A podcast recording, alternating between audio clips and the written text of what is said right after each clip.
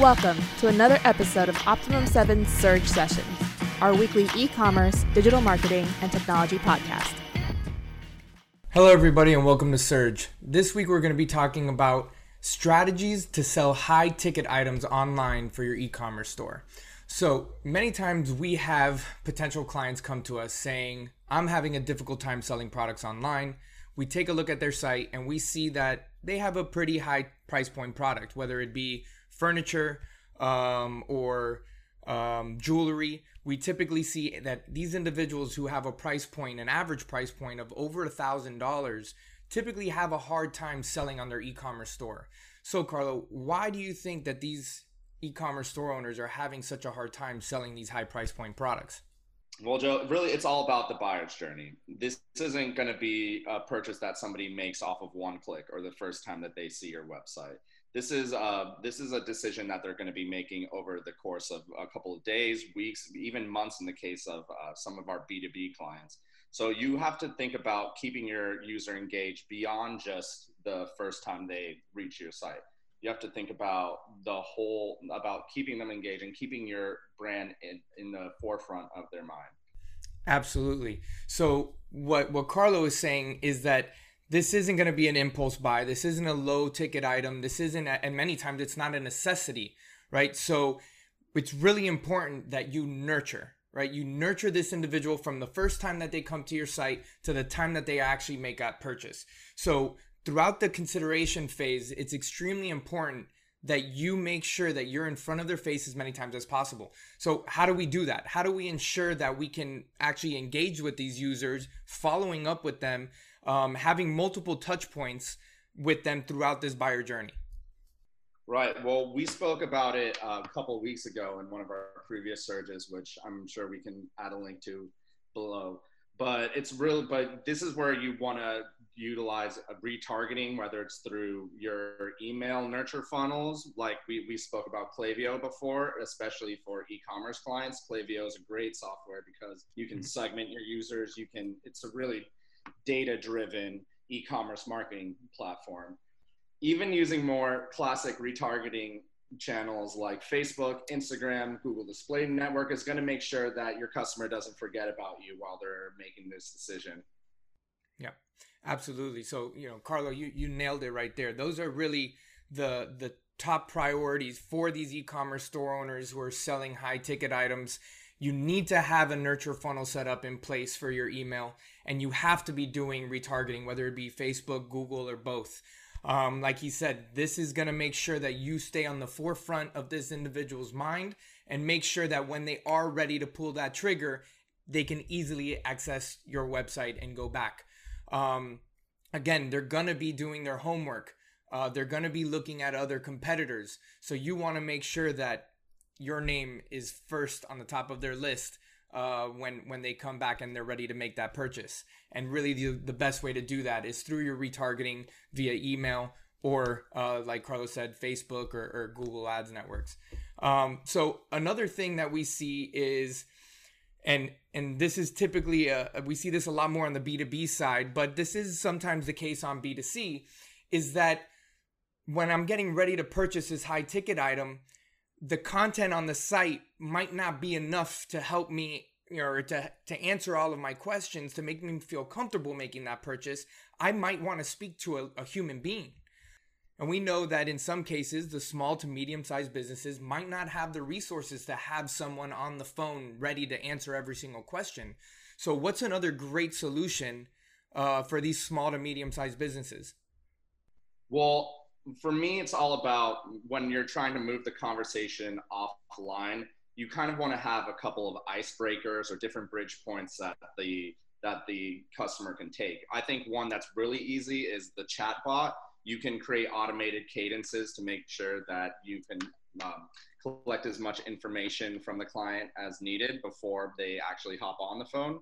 But the chatbot is like a it, it's it's an icebreaker. So a, a lot of times somebody's not ready to just pick up the phone and call, and have and having that in place will help smooth the conversation on. Yeah, absolutely. And there's tons of different tools out there that you can use to set up these chatbots. Um, you know, one great thing about it is that you can set up these chatbots to be automated based off of a, a particular question. You can have an automated response. Um, so I would say just one thing to keep in mind is to try to humanize this as much as possible. Um, users are very smart nowadays. They know when they're speaking to a robot.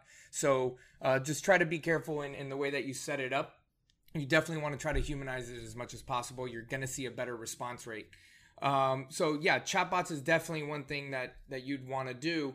Um, and then again, if you do have the resources to take that communication online, uh, you, you have to make sure now that your sales team is ready, um, or, or, you know uh, whatever uh, department you're going to have handling that, whether it be customer service or sales, uh, that they can actually handle that and that they have um, you know the the know-how and the expertise to take that lead, to take that question, and to close it. We've experienced this issue many times where um, you know we're driving tons and tons of leads or inquiries. However the sales team just can't close the deal. Um, and again you know you you have to look beyond your marketing efforts and you have to look at your internal operation and make sure that you have the tools in place before you even set up that marketing um, before you actually execute on that. Because if you don't have the your sales team trained to handle the types of questions or the volume that they're going to be getting from your marketing strategy you know you're just going to be throwing money away. So don't even get started with it unless you have that in place. So that's definitely number one there um, when it comes to taking that conversation on offline.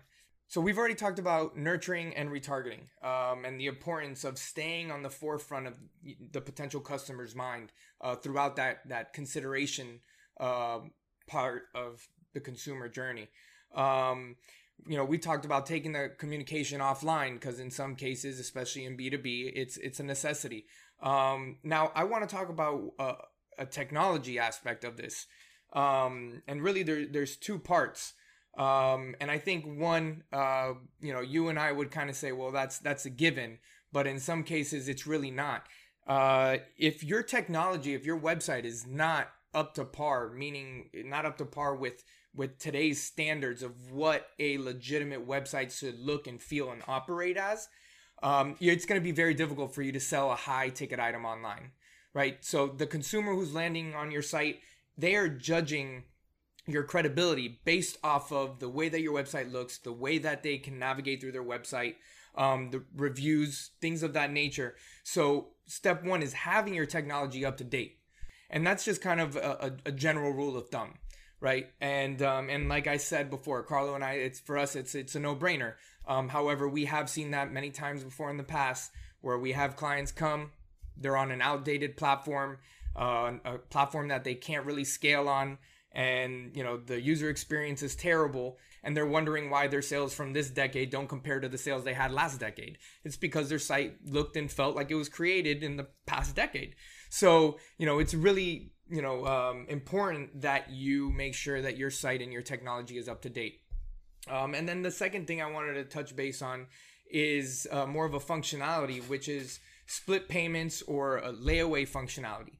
If you are selling a high ticket item and again this is primarily more for b2c if you are selling a high ticket item you need to have a, either a split payment where you can split the payment across multiple credit cards or a layaway functionality where you can pay in you know two three four installments.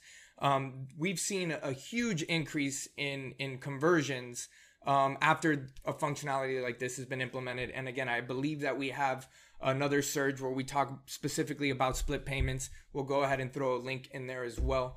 Um, so just to recap everything selling high ticket items online you need to have a nurture funnel uh, in place. You need to be executing retargeting on Google and Facebook. Um, you need to ensure that you have a team in house or the resources um, to handle any type of lead or phone calls or requests that come in. Um, and you need to make sure that your sales team is trained properly. And then the last thing is you need to make sure that your technology is up to date. You need to make sure that that price point is justified in the user's eyes based off of what they're seeing uh, on your website and the way that it functions. Um, and then as well as having that up to date functionality, such as the split payment and the layaway functionality. Um, is there anything else, Carlo, that you'd like to add? Um, another simple functionality that's worth looking into if you're selling a high price point item is just a request a quote button. And this touches again upon bridging that conversation and icebreaker and, and bringing that conversation online, offline. Mm-hmm and you'll be surprised how some of these functionalities that just seem pretty simple and there are out of the box solutions for you'd be uh, you'd be surprised at how much they could improve your sales. Yeah absolutely. So uh, a lot of the things that we talked about now definitely we were tailing it to e-commerce. Um, however um, with the exception of possibly just the layaway functionality and um, the split payments everything that we mentioned is actually the same approach that a service based business would be taking as well. Um, so Carlo and I have tons of experience. We have tons of clients that both sell B2B and B2C, which is why, you know, that request a quote functionality or taking that conversation offline um, is something that we're very familiar with and how to optimize. But at the same time, the same goes for any type of lead uh, gen business as well. So if you're a service based business selling a high ticket item, if you're a e-commerce business selling a, a high ticket item. Um, these are all strategies that you need to have in place now in 2020 and soon 2021 uh, if you want to start scaling and you want to be relevant in the near future. So that's all we have for today. Let us know if you have any questions, and we'll talk to you guys next week. Thank you for listening to another episode of Optimum 7 Surge Sessions. Do you have a suggestion for a topic you'd like us to cover? Or simply have a question about one of the topics we have previously covered? Send us an email to info at optimum7.com or visit our website www.optimum7.com.